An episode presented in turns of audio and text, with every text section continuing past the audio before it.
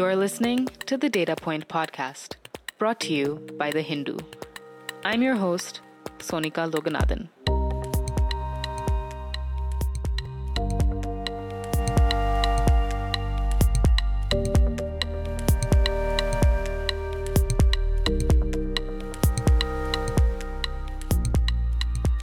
Today, we're taking a look at the midday meal scheme. This scheme is considered one of the most successful government initiatives. It was first introduced as a centrally sponsored scheme in 1995, originally offering free food grains and subsidies for transportation of food grains. And then in 2004, this scheme was revised to become the midday meal scheme that we know today. Students in government and government aided schools are offered one cooked meal. This midday meal scheme, or MDM, promises to offer students not just a hot, cooked, nutritious meal, but also incentivizes these children to come to school in the first place. Consequently, we see higher enrollment, higher concentration levels in class, and an overall improvement in health. Pause. That's what the scheme promises. But midday meal related food poisoning cases are spiking. In 2022, 997 cases of food poisoning were reported in schools across India. This is the highest it's been in the last six years. Using data from the Integrated Disease Surveillance Program and other news reports, the Hindu's data team conservatively estimates that over the past 13 years, at least 9,646 cases of food poisoning were reported in connection to midday meals. I spoke to Dipa Sinha, assistant professor at Dr. B.R. Ambedkar University, who has written extensively on issues related to public policy, health, and nutrition. Before we get into the issues with the MDM scheme and the food poisoning cases, it's important to understand the aims and the pros of this scheme. School meal programs contribute to education and health of children in a number of ways. Uh, so uh, they encourage enrollment, even more so encourage attendance and retention in school, particularly for children belonging to marginalized communities, girl children, and so on. Uh, second is also that uh, although this age group, uh, the school age group, is already above six, so much of the malnutrition is difficult to reverse, but it's still a crucial period of growth for children and it contributes to nutrition uh, at this stage if it's done well if they get a good balanced meal which many of the children going to government schools are not able to get in their households this becomes a source of at least one good meal. Even when the quality is not as good as we would like it to be uh, just in terms of addressing hunger what has been called classroom hunger this this scheme again plays a big role because many children continue to come to school on an empty stomach. And we are seeing this again post covid being quite prevalent so this this becomes the first meal that the child is often eating. Um, and it helps them even retain what they're learning in class because if they're hungry they can't really concentrate. Um, and it, it just makes them more satisfied during the period that they are there. And uh, fourthly it, it also reduces the burden on the mother who would otherwise have to cook and uh, make a tiffin box if there was food which mm-hmm. again in poor families would take a lot of time Last, also, there has been a role that, and again, these are issues that keep popping up, but where it has worked, it has worked also. That the whole uh, process of socialization of children of different castes sitting together and eating, children of uh, upper caste eating food cooked by Dalits. So it has quite a um, significant transformational potential in that way also. In 2008, Dipa conducted an audit on this in Andhra Pradesh and found issues with things like quality and hygiene. Keep in mind that the audit that you're talking about that we did was over 10 years back. So some things have uh, definitely changed, especially if you take a larger macro perspective. Also, the audit we had done was in Andhra Pradesh, which is one of the, Telangana now, uh, partly uh, which is one of the better uh, implementation states where you see greater improvement over these 10 years. So I wouldn't think that those states are exactly where they were then now. Whereas other states, which even started the midday meal scheme later, have had uh, greater issues. Um, so th- there's some issues that still, of course, remain but uh, i don't want to paint a picture that you know that it is a horrible scheme and the things are not working because that is not the case at all of course there are many many issues uh, to do with the quality of the meal. And like we uh, found in the audit, and even now it remains relevant, that uh, these things can be sorted and that uh, it, it, it's a very crucial scheme in, in the lives of uh, children and there are places where it works well. So it's it's not a you know you can't generalize it to the entire country. Despite improvements in the implementation of the scheme in several states data shows that most of the midday meal food poisoning cases were recorded in karnataka odisha telangana bihar and andhra pradesh. Data on food poisoning cases recorded in 2008 is not available Measuring the success of this scheme becomes difficult when the Comptroller and Auditor General of India's audits find that the health and safety provisions in place for this scheme are not being followed in several states. Among the provisions are basic requirements like proper cleaning of ingredients and utensils and serving meals hot, specifically at 65 degrees Celsius but also things like needing to have a separate kitchen shed and regular inspections by gram panchayats or groups like school management committees. The CAG report particularly brought out issues concerning poor infrastructure, insufficient inspections, irregular licensing, limited reporting to doctors, and the absence of feedback mechanisms. These issues were also seen by Dr. Sylvia Karpagam, a public health doctor and researcher who works on right to health and right to nutrition. Uh, one doesn't have to be a scientist to understand that the meal has to have certain components. It has to be nutritious. It has to be tasty, and of course, it has to uh, not be contaminated, and uh, it has to be hygienically prepared.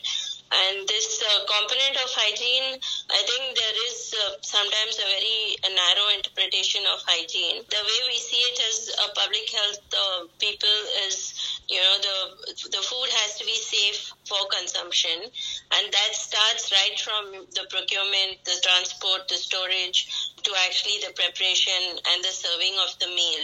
And from what we have seen, uh, when it comes to the midday meal scheme, uh, whether it's a centralized kitchens or school-based kitchens, at multiple points the food has a chance of being contaminated, and the contamination can be either biological, what we say bacterial, or you know parasites or worms or other kinds of uh, you know biological kind of contaminants. We also have the chemical contaminants, which are the pesticides pesticides and um, you know the chemicals uh, which uh, which can cause some amount of health related issues we also have the physical contaminants like we have stones hair grass mud um, a mm-hmm. whole bunch of things that can contaminate the food one of the issues Sylvia found when she went to Karnataka in 2019 was that there were major problems with where the food was prepared.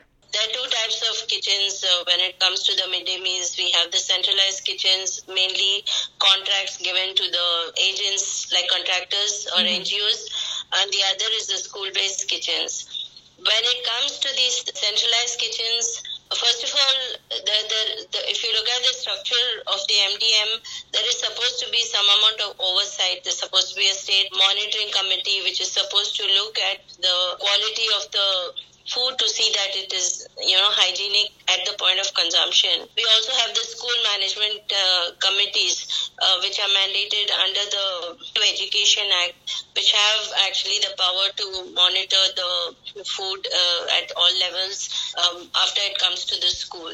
So they are not able to have any oversight of the centralized kitchens. So basically the oversight of these kitchens is not there.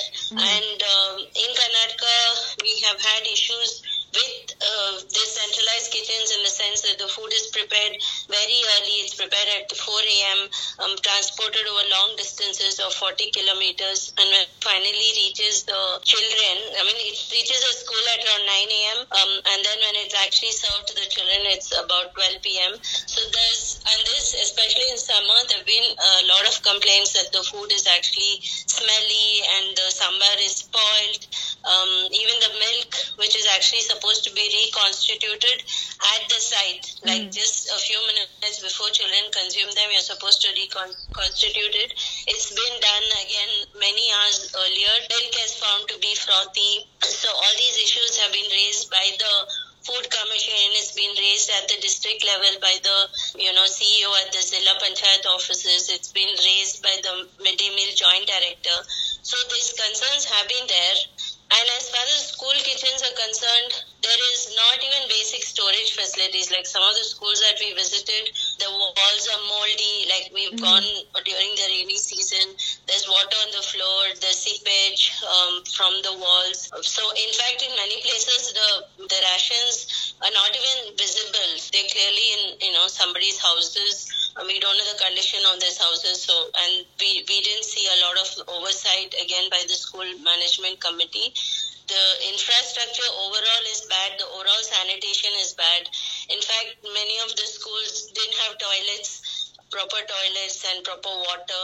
There was open defecation. There was mm-hmm. also, you know, children having to go home and, you know, if they needed to use the toilet. Mm-hmm. There was no access to safe drinking water. Uh, in many instances, we saw the water itself was dirty. Sometimes there were mini tanks which had not been cleaned for a long period of time, and that was what was being used for cooking. So there are multiple ways that the food uh, obviously can get contaminated. Mm-hmm. And what finally the children were getting, I mean, the school based kitchens, the food was hot, so at least the issue of uh, hot food was not there. But the, yeah, they used to be, we used to see, you know, um, stones or hair or you know things which are not supposed to be in the food. You you could see all of that in the food. The water was completely um, not potable, couldn't be consumed by the children. So if I would be surprised actually food poisoning doesn't happen, and it's actually a surprise that it's not happening more often. Still, both Sylvia and Dipa agree that of the two options, meals cooked in centralized kitchens are generally better. Dipa says, "In my opinion, uh, the cooks, the, the process, the cooking should happen locally and should be done by the local community. There are certain norms, and right from the beginning, one of the uh, uh, sort of objectives of the midday meal scheme was also to provide employment to women, single women particularly, and women belonging from marginalized communities. I think that is a good idea and should remain. And uh, it really, the quality of the meal is not uh, you know, often you see uh, even in government documents and many reports that if it is centralized and if it's some NGO doing outside, then it is clean and it's good quality. That's not necessarily true. We've had many reports, common review missions of the ministry itself, which has seen that even centralized NGO cooked or whatever private company cooked food has been of bad quality. Sometimes because the rotis are made in the middle of the night, and then by the time the child is eating it, they're like cold and hard. So there is nothing ex ante that one is better than the other as far as the quality of the food goes. Now, what you need is uh, not who the cook is as much as does the cook have everything to make sure that they can provide a good quality meal. So, is there enough budget to get the right sort of ingredients? Is there a cook? Is there a kitchen shed in the school or not? Do they have LPG or not? Do they have the utensils? Do they have soap to wash their hands?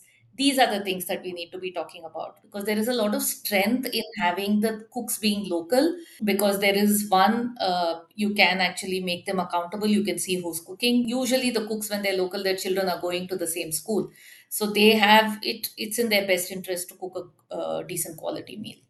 Sylvia also said that having local cooks who know the children attending these schools generally results in better quality food but what stood out more was the fact that cooks who make the food locally are able to receive and implement feedback far better. For example, the kid might say, "Today you made bisi bele and we really liked it," and or the, you know the food might get over. Hmm. So it kind of gives them a very informal way of assessing what the children like. They're able to use local um, ingredients like someone might bring vegetables or someone might bring uh, you know green leafy vegetables and that's added to the food. Mm-hmm. Um, the food is definitely hot and uh, freshly prepared. And children come back for a second helping. In, in many school based kitchens, we actually saw the teachers also eating, uh, which is a very good measure of mm-hmm. the you know quality of the food because if the food is not good, then the teachers just don't eat it. The children eat because they have to, but the teachers have a choice. The cultural context is especially important when it comes to meal preparation. For starters, Sylvia says that food security it's not a charity it's it is a legal right you know mm-hmm. entitlement of the kid under the National Food Security Act of 2013 Beyond ensuring increased school attendance and teaching people about nutrition Sylvia says that these midday meals are a way for students from different backgrounds, castes, communities, and religions to come together and eat together. So that deep-rooted practices of untouchability and, um, you know, caste-based segregation, criminalization of foods, all of those issues could be addressed. Mm-hmm. Um, and even uh, within the act itself, the main uh, way of cooking the food should be school-based, and it should be also culturally relevant. It should be what children are used to eating in their homes. Also, there's a mandate to have Dalit cooks again to break this whole caste hierarchy. This cultural relevancy is far easier to maintain when meals are cooked locally as compared to what is made by some NGOs. An organization like Akshaya Patra have mm-hmm. like they are openly promoting a sattvic diet where they say we don't use onion and garlic, mm-hmm. which again considerably reduces the taste of the food, making it you know much more bland. Uh, this we also got from a lot of uh, schools, from a lot of teachers, a lot of parents saying the children are used to eating, you know, onion and garlic, and that's right. not being used. Also, the kind of vegetables that have been used are like very few, uh, very watery kind of vegetables. Very little oil is being used uh, in the cooking, and therefore the quantity also is less. The quantity that the children are mandated to eat is a criteria of how many grams of rice and how many grams of pulses and how many grams of vegetables are supposed to be given the, to the children. Mm-hmm. So they're not eating that much. And even the little that they're eating is completely nutritionally inadequate. The midday meals have succeeded in bringing together children from different backgrounds to a great extent. Dipa and Sylvia say that although when the scheme was first implemented, there were issues like the parents of upper caste children not wanting them to eat food prepared by Dalit cooks, or children from different castes getting different plates, things have since gotten better. However, Sylvia noted that she's seen a major difference in the midday meals served in Urdu schools compared to others. We definitely saw a difference in the way the Urdu schools were being treated um, as opposed to the other government schools. Hmm. The infrastructure itself was very poor. The you know the, the classroom facilities were very poor. They had issues with the budget, and also I think culturally uh, for those children it was uh, you know Muslim children, children from Muslim community. Uh, it was difficult for them to eat the food in the midday meals because it was uh, very very different from what they used to eating at home. Mm. Uh, but there were actually comments uh, saying that we don't get what the children in the other government schools get. So it's actually something that the kids also have noticed that they don't get the resources. Uh, again, we we didn't do a like a comparative study, but uh, you know it's an anecdotal thing, but definitely it came across.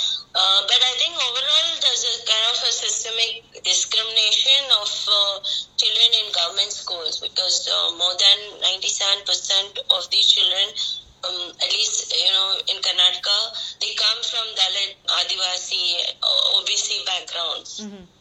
And they're some of the poorest children uh, because I think there is a culture also of, you know, if you can afford it, if you have access, then you would send your children to a private school which is you know which is a different problem by itself but mm-hmm. those who actually cannot afford um, to pay for private schools who go to government schools and even after the covid um, pandemic and lockdown what we saw is that more children actually came into the government schools because uh, people had lost their jobs and livelihoods and the socioeconomic status had dropped because of which they shifted children from private to public schools mm-hmm. so most of the children they haven't had a meal at home. They come hungry to the school. So the, this meal actually is very important for the children. But there is um, you know there's a systemic kind of negligence of the entire public education but also specifically of the midday meal. Mm. uh, so you can see you know that lack of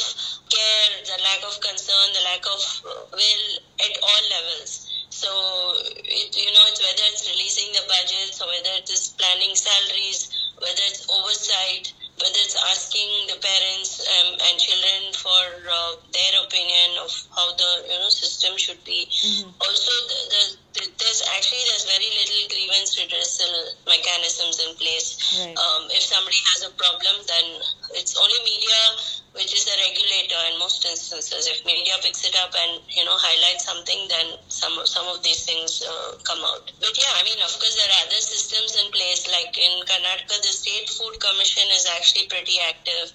Uh, they have been constantly raising a lot of issues.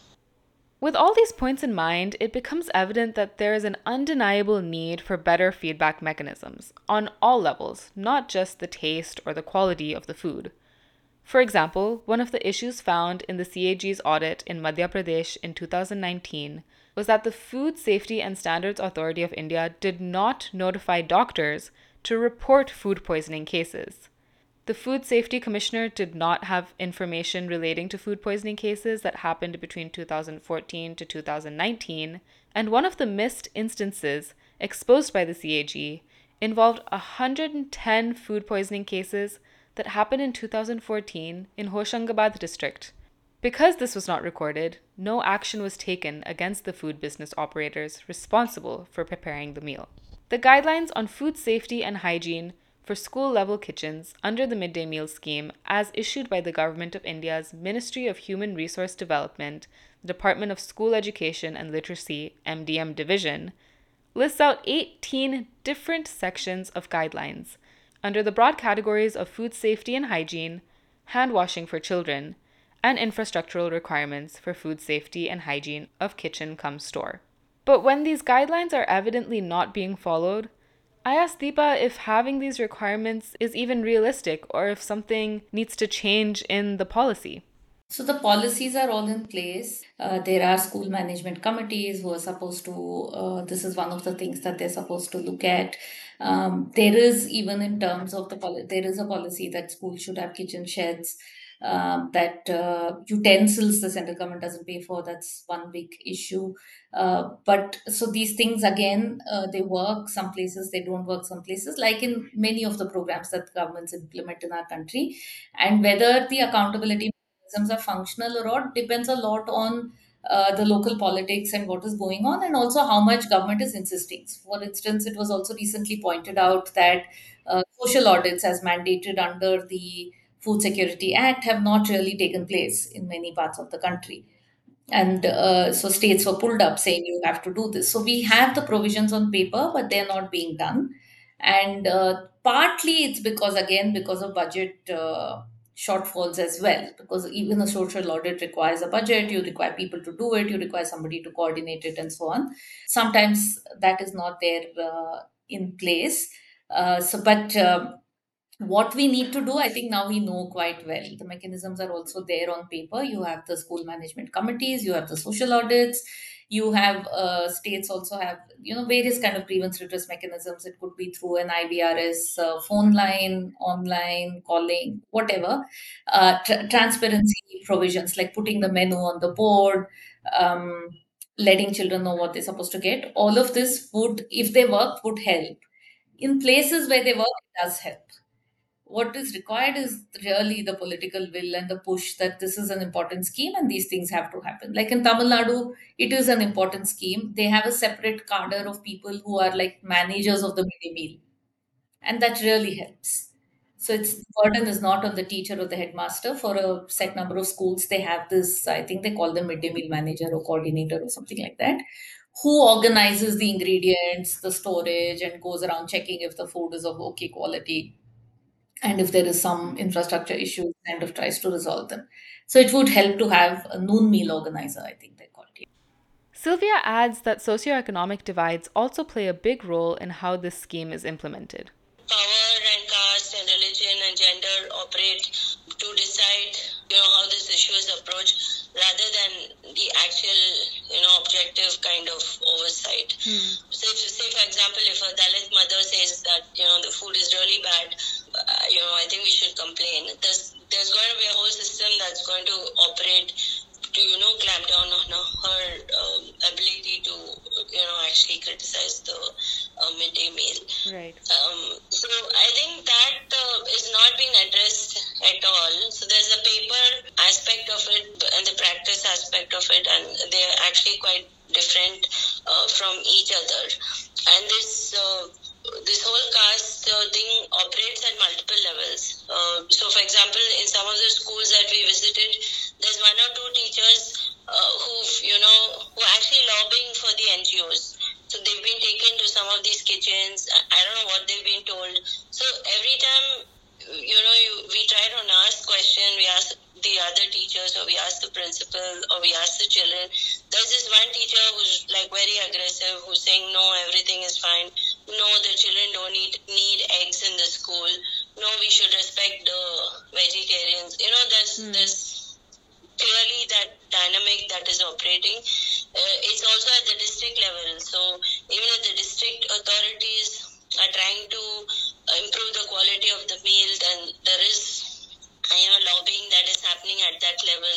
Um, there's someone who's you know threatening them uh, in terms of their job or something. There, there is a uh, there are lots of informal checks and balances which operate, and we've seen that even at the state level, uh, where the principal secretary, the chief secretary, the you know the ministers, uh, the things that they influence them goes beyond policy. It, mm. it, you know, it's caste collusions or um, religious collusions. Like for example, in Karnataka, when the government wanted was thinking about giving eggs, there was mm. you know huge lobby uh, which came forward and religious you know Lingayat uh, religious leaders who came forward and said no, you cannot give eggs. Um, otherwise, you know, we'll withdraw school children from these schools. So, so those things operate. To address these issues, Dipa says a decentralized feedback mechanism would probably be the most effective. The feedback mechanism that's most effective is one which is decentralized and involves the parents and children who are uh, getting the meal. So, even something like food poisoning, that should be the first step that you are taking feedback from the beneficiaries and for that there are mechanisms in place but like we were discussing many of them are not working. Like the school management committee must have on agenda the midday meal and discuss uh, what happened that month if there were any untoward incidents if there's any feedback and then t- record it. Then that would go up to the gram panchayat and then go up. So there has to be a decentralized feedback mechanism because that would be the best where you immediately get to know what happens often is that when something happens people don't know who to report to. And then people also stop reporting when they find that their reporting does not make any difference. So in um, in other schemes also we have seen that when you have a grievance redress system so you might have a phone line you might have a website you might have various mechanisms but when people complain if there is no response then that discourages people from complaining also so that is where we need some tightening to happen. Simple things like having guidelines which say that if if somebody complains, then within a week someone will visit the school, or maybe within 48 hours, depending on the uh, nature of the complaint. And that within 15 days there'll be a report and some action will be taken. We need those kind of guidelines which are not uh, there everywhere currently. It's important to note two points. One, that the midday meal scheme is seen as a success, and two, both experts agree that the meals offered are not nutritious, or at least not nutritious enough. The midday meal is uh, completely nutritionally inadequate. Hmm. And um, it's um, it's not enough to meet the nutritional requirements of the children, and we are seeing a lot of um, malnutrition across the country. We're seeing isolated nutritional deficiencies also, whether it's vitamin A or uh, iron deficiencies or zinc or B12. Post COVID and post lockdown, this definitely we are expecting this to have aggravated. Um, in many areas, uh, midday meal schemes have shut down. They've not recovered fully, and so it's it's like we're sitting literally on a huge uh, crisis. So I think it's it's important to you know bring back the gaze on food, especially you know in these schemes like the midday meal scheme or the ICDS or the public distribution system as rights um, rather than as a charity denial of these things, you know, it amounts to, you know, discrimination of these children who are actually, you know, very vulnerable. So I don't think, you know, either civil society or the, you know, so-called policymakers, they able to acknowledge the seriousness of it. But just the fact that these children are getting at least one guaranteed meal a day makes a huge difference in their lives. Yeah, I think that the from the schools that we visited, uh, we actually went with some students, and they also noticed very strikingly that whatever it is the children eat it. Whatever it is, the parents say at least the child is getting a meal. Uh, you know, it's that dire. Mm. So if, if you look at it from that point of view, then it, it does make a huge difference.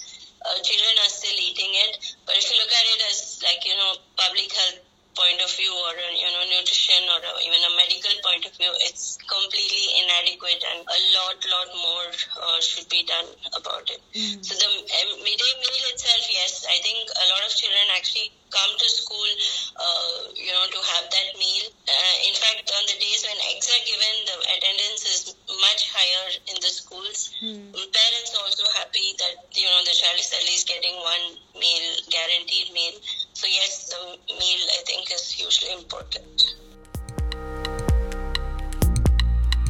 That's it for this week's episode, but I'll be back soon to break down the next big data story. This podcast is available on Spotify, Apple Podcasts, Stitcher, and other platforms. Just search for The Data Point by The Hindu. Thanks for listening.